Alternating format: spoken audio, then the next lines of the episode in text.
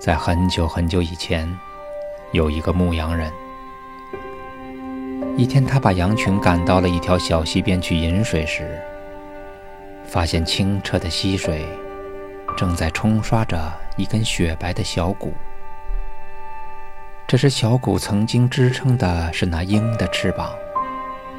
于是，牧羊人就想：我要用它去做一只笛子，在夕阳下回家的时候，去召唤我的小羊；而在月亮升起的时候，还可以吹奏一支小曲，给我最爱的人。傍晚时分，当他向心爱的人去表白，而呼吸经过刚刚做好的骨笛时，却发生了一件奇怪的事情。那并不是牧羊人要吹奏的曲调，似乎是笛子奏响了自己的旋律、自己的故事，就好像那段音鼓已经沉睡了多年。直到牧羊人给了他气息，才开口吟唱。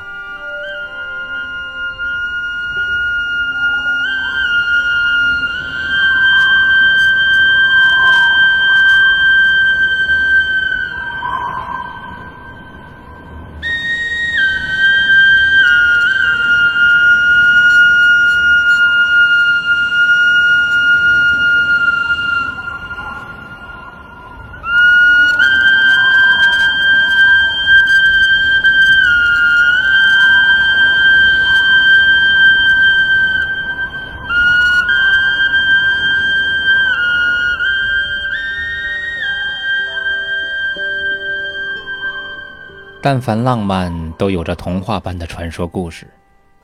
如今的笛子都改用了芦苇杆、竹子或其他的材质，而不用动物的遗骨了。当我们吹奏着长笛或双簧管时，当然不会想到与那只山鹰的渊源，也不会察觉自己是在聆听乐器发出的树木精灵的吟唱。但我们之所以迷恋音乐，很有可能。是隐约感觉到那隐藏在声音里魔幻般的力量，以及对大自然特有的亲切与敬畏。接下来，我们就来说一说，不知过了多少年之后，那些想要操作魔笛的牧羊人都做了些什么。亲切、亲切、熟悉、熟悉、温暖、温暖，还有感动。只要倾听，便有收获。这里是嘉天私家音乐课。自然界有太多的地方吸引着一群生性敏感的人，只不过时代变了，那些牧羊人被一个叫做艺术的魔法师变成了画家、雕塑家、音乐家或诗人。其中呢，那些痴迷于旋律的，对大自然出色的描写与热情的讴歌，仍然不见当年。他们为西方音乐的发展留下了浪漫的一笔。这么说呢，是希望大家不要把音乐史中的浪漫主义紧紧地卡在与人的关系上，因为浪漫于内来自于自由的心，而于外呢，一定是源自于身体与自然的融合。所以，浪漫主义时期呢是一个大时期，它并不只是教科书中提到的1820年到1900年前后，因为牧羊人不只是出现在那短短的一百年。对自然界的描述是几乎所有时期的音乐家们都喜欢做的事情。就拿巴洛克时期的维瓦尔第来说，他的那首标题音乐《四季》便是一次对自然手绘般的描述。咱们就以冬的第二乐章为例，看看大家是不是可以听到冬雨落在地上发出的声音。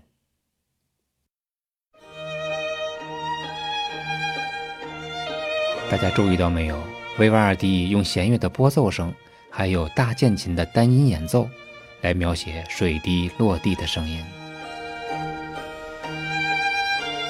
如果仔细听的话，会听到这么几个声部：最高音的小提琴旋律，这是帕尔曼演奏的版本，整体呢十分的舒缓。另外，与小提琴的旋律同一个声部的是弦乐的拨奏声，我们来听。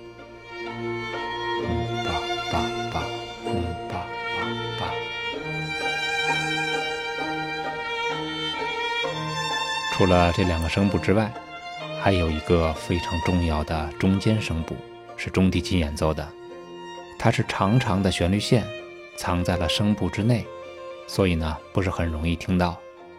不过呢这也很正常，因为如果听得太清楚了，也就和主旋律抢风头了。我帮助大家找一找。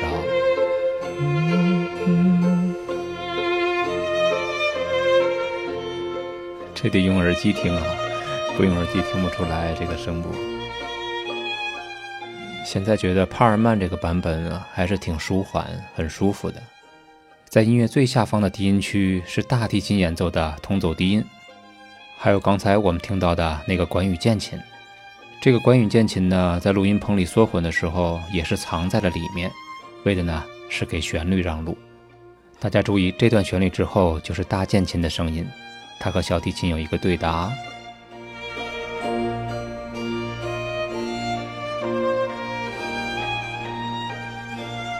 好，大键琴。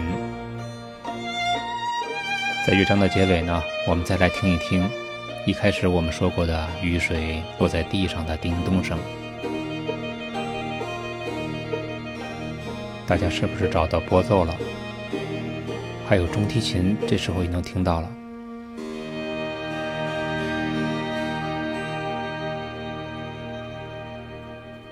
我们耳朵的敏锐度实际上是可以慢慢练出来的，所以呢，听不出来也不要紧。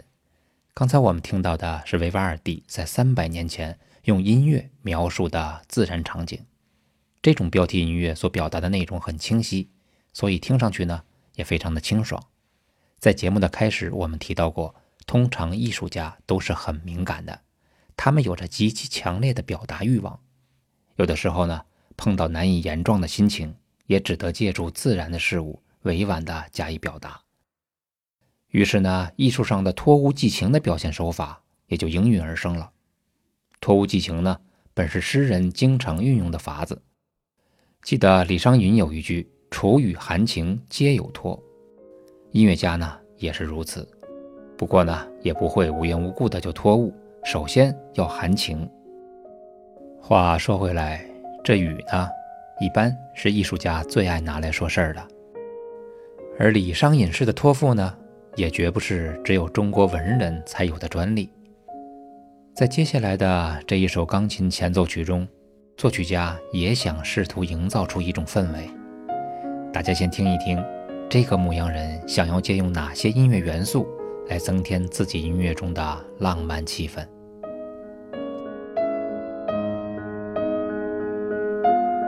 大家可以注意一下左手的低音区，琴键被有规律地敲击着。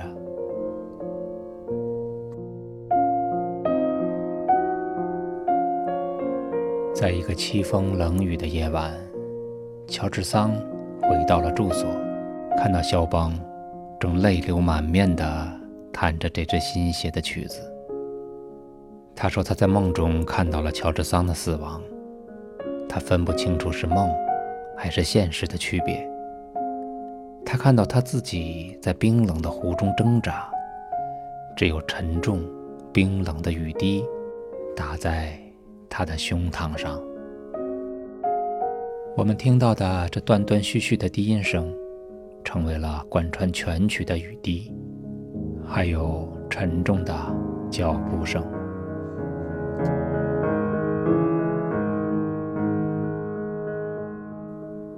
也许这是肖邦的幻想，但也许这就是他的现实。而这从天而降的雨滴，不仅落在了华沙的小路上，还掉落在了每一个聆听者的心上。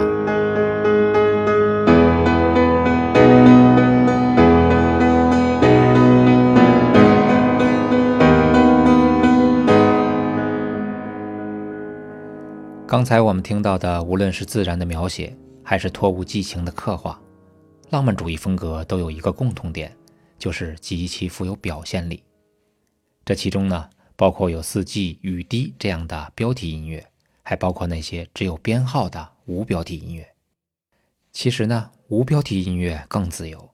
有关标题的问题，如果是初次听的朋友，可以先去往期的节目中查找一下对这个问题的分享。好，现在我们就来听一听浪漫主义时期的无标题音乐，拉赫玛尼诺夫的大提琴与钢琴奏鸣曲，这是一段在情感上、在表达上都堪称为极品的例子。作者没有告诉你在描写什么，它不是自然界里的某个场景，也不是一段确切的故事。可是呢，音乐一旦响起，你的心便会被沾上。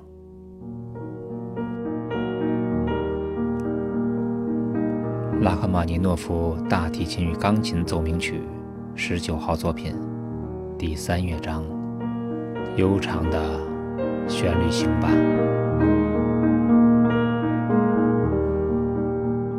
由钢琴开头并先行带出主题，是比较传统的手法。大家需要记住这段钢琴的主题旋律，因为接下来的大提琴出来以后，由于它本身极具个性的音色，会瞬间盖住。他身边所有的声音，大提琴来了。我们现在听到的是钢琴与大提琴正在做卡农式的处理。你一句，我一句。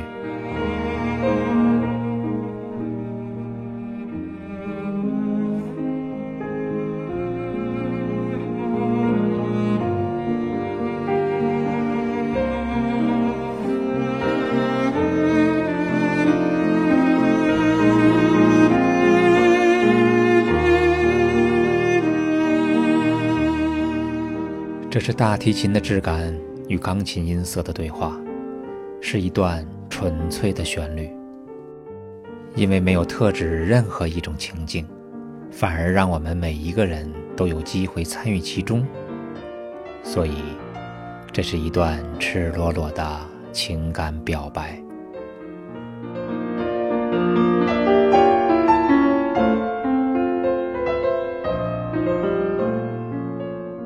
拉赫玛尼诺夫身为俄国一线作曲家，这首曲子却隐去了自己民族的风格，也没有暗示什么情节，更没有针对某一个人而作。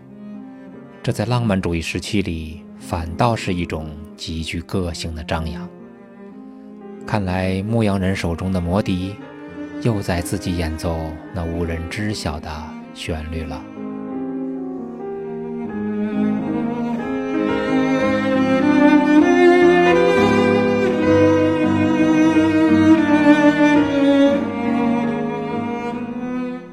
钢琴声部将要再一次奏出主题旋律，不过此时的大提琴沉浸在自己的韵律中，不再做卡农式的追随。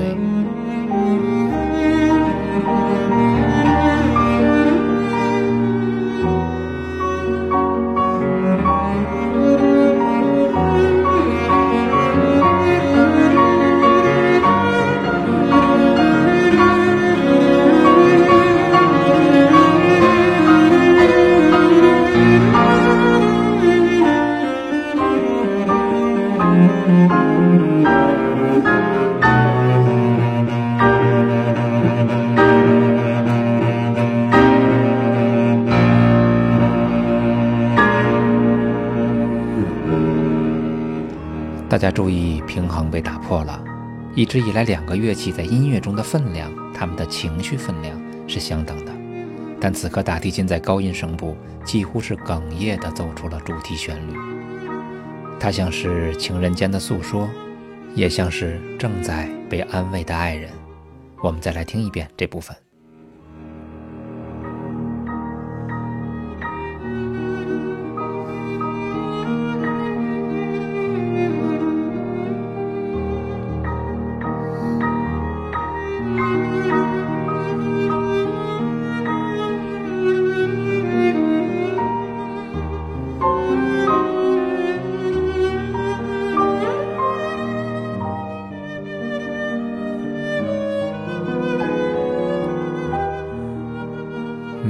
知道接下来的旋律会如何发展，这正像沉睡在乐器里的生命自己的吟唱。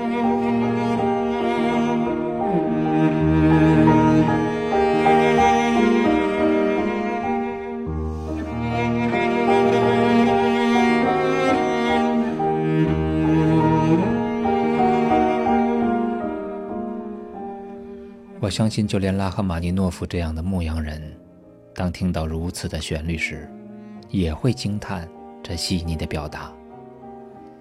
在乐曲的尾声，大提琴的旋律一直向上攀升，情绪呢本来是应该爆发出来，可音乐似乎因为张力到达了极限而要停下来。钢琴呢，虽然是用尽了力气，我们却听到了挣扎与克制。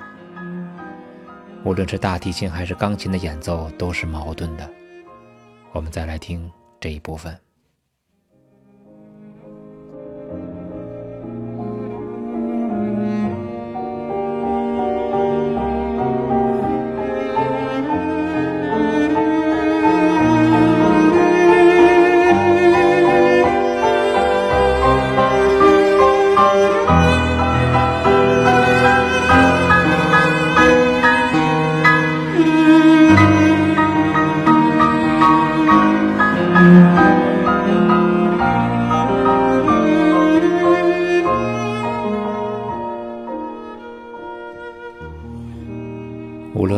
多么激荡的情感，终有逝去的那一刻。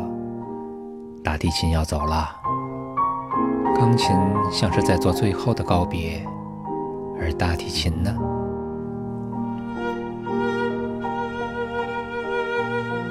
我从来不曾来过，所以也没有离开过你。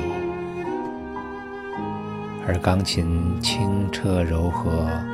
斑斑点点的音符，如同天上的星星。没有什么比消失在夜空中更浪漫的了吧？大提琴在哀叹了最后一声之后，滑向了夜的静寂。